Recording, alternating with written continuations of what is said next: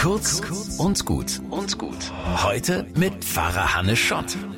Oh, mir ist was wahnsinnig Peinliches passiert. Ich habe einen Gottesdienst vergessen. Das darf mir als Pfarrer nicht passieren.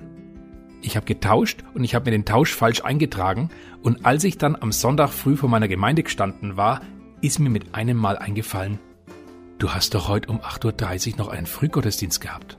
Oh no. Und den habe ich vergessen. Mir hat's gefühlt die Beine weggezogen und nach dem Gottesdienst, den ich noch irgendwie zu Ende gebracht habe, war ich den restlichen Tag zu nix mehr zu gebrauchen. So geschämt habe ich mich. Und ich schäme mich eigentlich immer noch.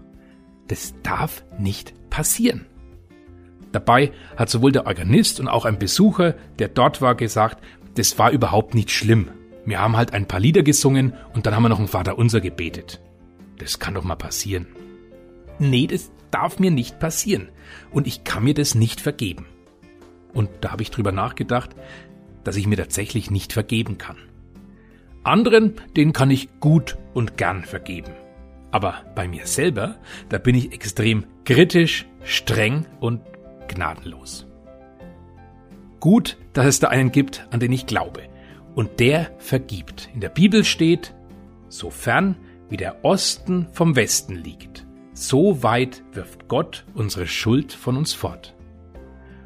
Mir ist immer noch das Ganze sehr peinlich. Aber ich versuche aus den Fehlern zu lernen.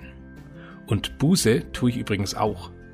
Ich habe in den nächsten Monaten drei Frühgottesdienste um 8.30 Uhr angenommen.